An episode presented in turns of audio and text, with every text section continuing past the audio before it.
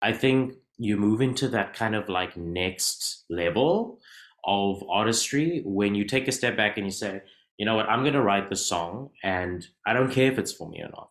Like, I'm willing to give it away. I'm willing to have another artist sing it.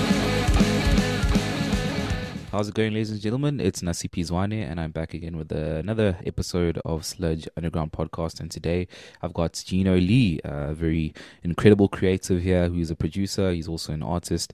Uh, this man comes uh, obviously from overseas as well. You know, he's been there, um, obviously appearing or making appearances uh, in music videos for the likes of Mary J. Blige um, and obviously Owl City.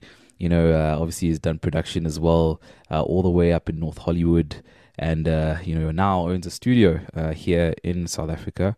Uh, where he basically nurtures, you know, the upcoming talents. But there's a lot more to Gino, which we're obviously going to be unpacking in this episode. But uh, I'm super excited to have you here, Gino. How are you doing, man? Hey, Nasip, I'm doing great. Thanks. Thanks so much for having me on on today. Yeah, that is epic. And I obviously want to send a massive shout out to uh, Genevieve uh, of Indie Does It PR for making this uh, interview possible. Yeah. And, uh, you know, jumping straight into it, uh, one of the things that I mentioned, obviously, in your EPK is that you are uh, a Sony recording artist. So, what does that mean? And uh, what is it like being a Sony recording artist? Because you think of Sony and you think of only the biggest artists. Yeah, I think I'm, I'm pretty blessed to be you know associated with um, Sony Music Publishing. I've been working with them for a couple of years now, and I think it's really an awesome space to be in. You know, they're great.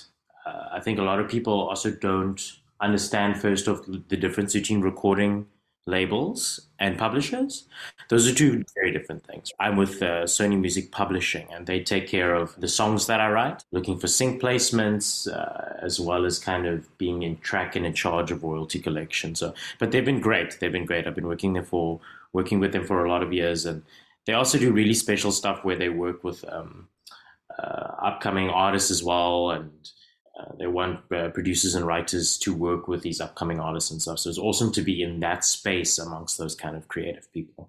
I feel like it's such an underrated thing, you know, when you're looking at publishing, mm. you know, when you mention sync deals there and so on and so forth. Just briefly, what are sort of some of the benefits for anyone who might be looking, you know, and maybe diving into or working with a publisher and so forth? For you personally as well, I mean, working with Sony, being a publisher, what do you feel some of the benefits are? It comes down to the mindset of, of artists, I think. To me, an artist that is just starting out, uh, the mindset is quite small, right? It's like, okay, I'm going to make music, I'm going to perform it, and I'm going to get it to radio right?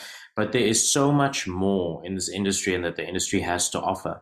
And I think a lot of times artists have to remove the ego from the situation because very much it's like, oh, I'm going to write a song and it's my song. I'm writing it and I'm going to perform it. It's all about me. But I think you move into that kind of like next level of artistry when you take a step back and you say, you know what, I'm going to write the song and I don't care if it's for me or not. Like, I'm willing to give it away I'm willing to have another artist sing it. So I think it's really special when that kind of things uh, when that kind of thing happens. And the publishing houses are kind of like the hub for those kind of things happening. Publishing houses offer things like sync licensing deals. For those who don't know what that is, that's basically when your song gets uh, kind of associated or put on a commercial or in a big TV show. Uh, a story that I like to t- tell one of uh, some of my artists is that um, I'm sure everyone's familiar with Lizzo, right? Um, if you look at her backstory, like she was struggling for years, right? She had like uh, quite a big following, but what really broke her was a placement in a Netflix TV show, and that was sync licensing. So people really underestimate the power you know all of these opportunities that are out there. That is absolutely spot on. It's something that we try to preach as well on the podcast you know when you bring in you know certain publishers and so on and so forth. I'm so glad that you actually shed light on that you know. Thank you for that there. As someone that has actually performed you know internationally both nationally and internationally as well i want you to let me know about some of the differences you'd say when you're looking at south africa you know in the entertainment sort of platform and scene and such. Um, is there some catching up maybe to do? Or would you say we were basically on par? What are some of the key differences between, you know, maybe say being an artist here in South Africa and maybe, you know, being an artist performing overseas as well? So I think the artist scene in South Africa, I think from a pop perspective, has grown, you know, substantially. And I'm going to talk about kind of like performances and kind of like artists in general. I think a couple of years ago, like about 10 years ago, there's a lot of talk about, yeah, South Africa is, is still upcoming. I think we're here. We're here, dude. Like, I mean, Tyla just won a Grammy Award the other day. So I think we are literally on that level. And when it comes to performing, performing in America was amazing because I was able to perform on like iconic stages and iconic venues, like the Apollo Theater in Harlem, as well as the Village Underground in, in New York, where, you know, Lady Gaga had a very first performance. So it was really cool performing in these spaces. And I think it gives you a lot of perspective. But these spaces are just spaces, right? To me, it's more about the vibe and the energy of the community in that space. And I think that South Africa has something special. When you perform a gig here in South Africa, there's an energy that's unlike any other. You know, South Africa's come with their own brand of, of, of awesome gees and, and liveliness and, and love for music that I think you don't get anywhere else. Yeah, it's absolutely incredible. You spot on there when you say we've arrived, you know, with obviously Tyla doing what she has done. I mean, looking at Tyla, just just while we're on that there, you are someone who has, you know, obviously having worked internationally. We mentioned, you know, production out there in North Hollywood as well. Um, if you do have any insight, if I'm an artist from South Africa, what are some of the steps that I would need to take to get to a point where I'm now Grammy nominated? Is there a formula even, or would you say some of it boils down to luck? What what what like you know? Paint a picture for me if if you are in a position to. Yo, it's it's there's a lot. You know, it's it's it's no easy feat. You know, being a Tyla, you touched on. Uh, something that's that's that's real over there there's a lot of like right place right time vibes but i think there is no replacement for hard work and consistency. I think if we look at her as a case study, she had that. The first time I heard of, of her was that song. Was it Getting Late with Kooldrink? That was like a couple of years ago, right? So that was that was the first time I heard of her. But I think with artists like Tyla and even like another one that's coming to mind now is Will Lindley, they've got a really good team. I don't really know how they kind of managed to get the people around them, but I think suffice to say, having a really good team around you is super, super important. So consistency, a good team, you know, removing the ego from the situation. I tell a lot of artists as well, like another way into the industry is writing for other people. You look at artists like uh, Bebe Rexha, Meghan Trainor. Those artists wrote for other artists for years, right? And it's such a nice way to come into the industry because you kind of like build yourself kind of in the background working with industry people and then you get to the point where you get given the chance to perform your own song. But i think with with Tyla now specifically it was also the song. She had an incredible song. Water is in my mind it's like a pop masterpiece or one of the the best pop masterpieces like out of the last five years. I think it's an incredibly well written song and they were super clever. The team was super clever as well with kind of pushing the viralness of the song as well on tiktok and I think that really, really blasted her into like the stratosphere. So it's a couple of things, but I think it's kind of like the combination of consistency and then being ready when it's the right time. 100% there. You obviously did work um, at Skylight Studios uh, out in North Hollywood.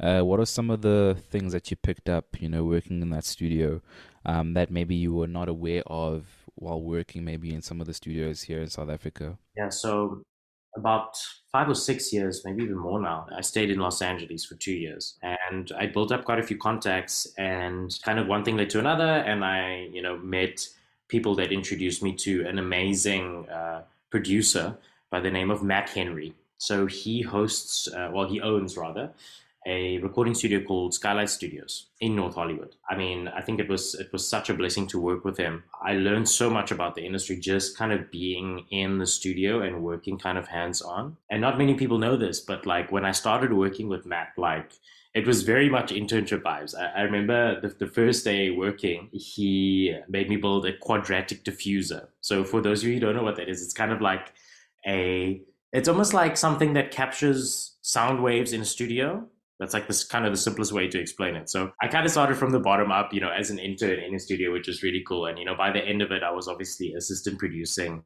a lot of the artists coming in there and kind of contributing to sessions as well. And it, it turned in, into a really fruitful relationship because um, we actually also ended up making music together. He actually had a EP that he released, and I jumped on one of the tracks, and it ended up being a song called "Don't Do This." 2019, I traveled to LA again, and we recorded a music video, and it's it's it's done pretty well on YouTube. So I I, I think with those relationships it's really cool when it blossoms from more than just like a working relationship and he's actually somebody that I've collabed with now, which is again another really cool thing about being in this industry. Mm, very beautiful. Just those those connections that you were able to make man from the position that you initially started out with is is absolutely incredible. We also mentioned in the beginning you know obviously music video appearances um you mentioned mary j. Blige being one of them owl city obviously the the more uh, prominent you know names. Obviously, you've been in countless. You know, there's there's many more that are there.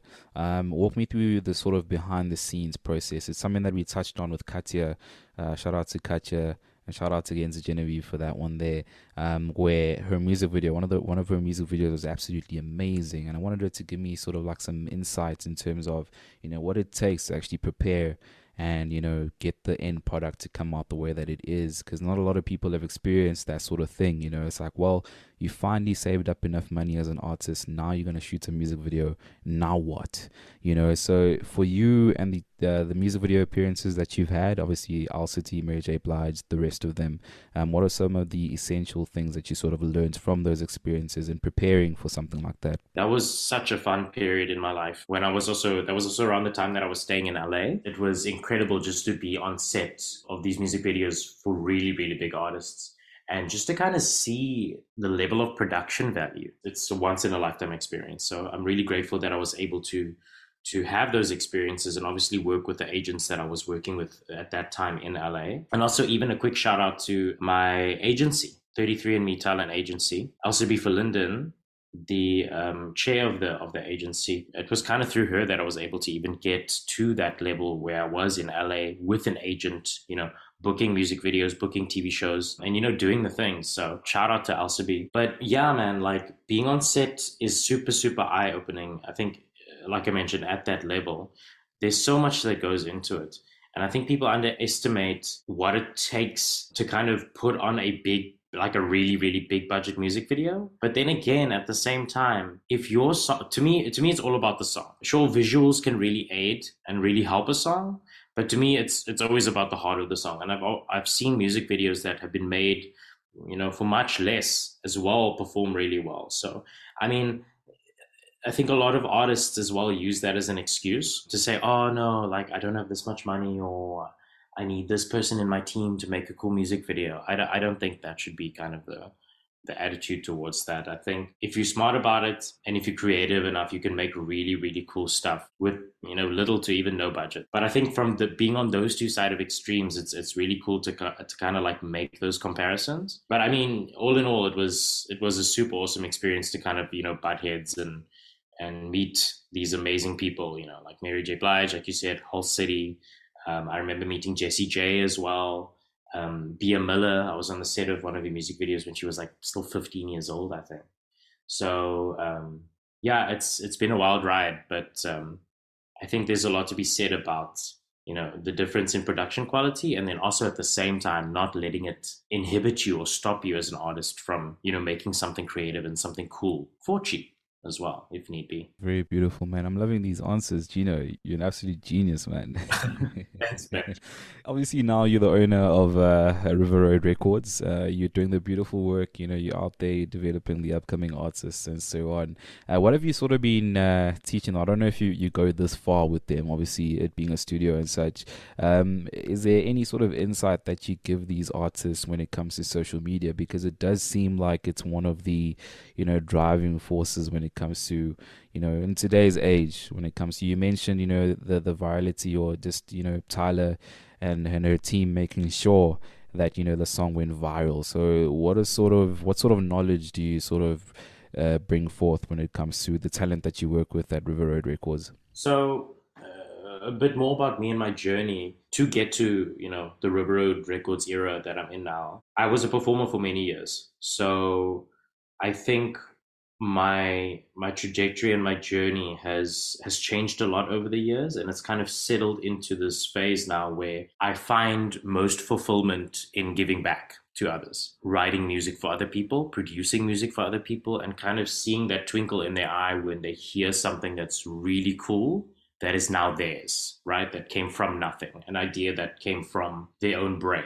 So um, that really, really fulfills me. With that being said, and with that being the space that I'm in now, I'm kind of at this point in time in really awesome situation as well where I, I don't know if uh, if you remember earlier I mentioned LCB for Linden from 33andMe agency. I'm an alumni now at that agency, and I also get invited twice a year to teach at boot camps that she hosts. And at this this boot camp, they have you know aspiring artists, singer songwriters, actors. Um, models, dancers from all across the country, and they come to to Pretoria for a boot camp for for the weekend. And you know, I'm privileged enough that you know they've asked me as an alumni about five, six years now to come in and teach um, and kind of give back what I've learned as a musician and as a performer over the past over 10 years now. So I'm really blessed to be in that space and I find it super fulfilling. Like what you said earlier, there is a lot to teach. A lot of artists come in with really good voices, but they don't have that background of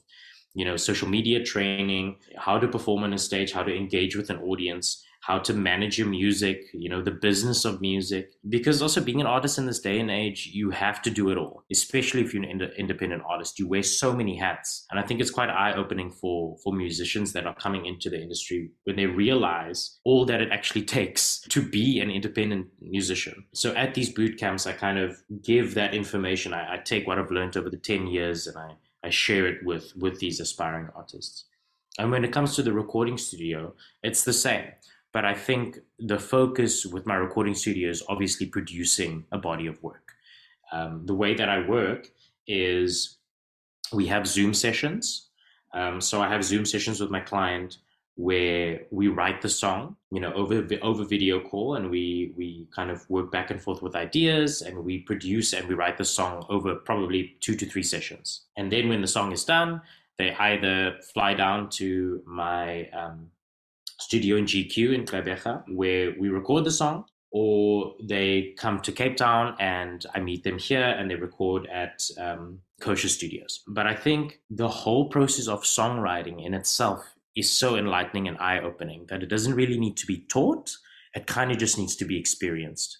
And I kind of make that process organic in that way. Obviously, as we're writing, I drop tips along the way. After the song is done, I do have another session with my clients where we talk about the business of music. Um, you know how to get your songs on on digital streaming platforms how to maximize the song's potential because i think also what happens is that and what makes me so sad as well is that artists come in and they record the most beautiful song but then they don't know how to market the song properly and sometimes they don't even market the song at all because they just don't realize how much it actually takes to have a successful release.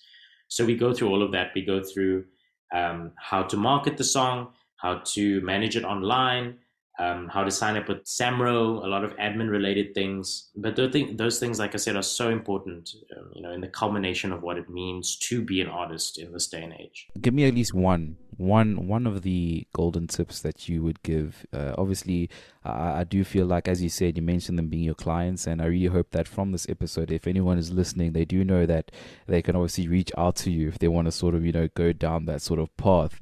Uh, but just sort of as a teaser or as a sample you know you mentioned marketing marketing being the golden uh, golden word something that you know many upcoming many an upcoming artist sort of struggles with. Give me one key sort of like tip for an upcoming artist and marketing. Right. So one thing that i speak about in the introduction of the session and it's a simple idea but it's two words that i feel like a lot of artists get confused with and they they kind of use interchangeably when they they start off in the industry and those two words in, in marketing are called reach, and the other word is called engagement. A lot of people don't actually understand what these two words really mean. So, a nice way that I break it down is reach is potential, right? So, when you're on a social media platform and you'll see a pop-up that says this this content or this post has the potential to reach so and so many people that is the potential number of people that will see content. When it comes to engagement, that is the metric that artists need to be focusing on. It's an indication of the number of people that are actively engaging with your content on a regular basis.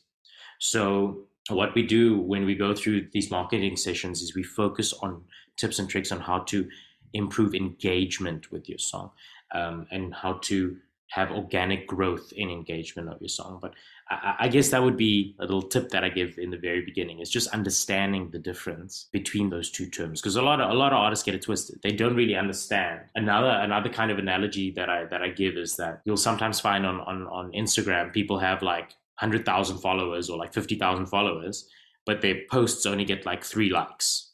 So that means they've got a reach of 50,000 people, but they've only got an engagement of three people, right? So that's an in clear indication of high reach, low engagement, which doesn't really help anybody and it doesn't really constitute and help organic growth as a musician or an artist or where, whatever you are in the industry. So yeah, that's that's kind of one tip that I give. Very beautiful, and I'm pretty sure that you know anyone that might want to maybe work with you as well. We are going to get your handles now that we're at the end of the show.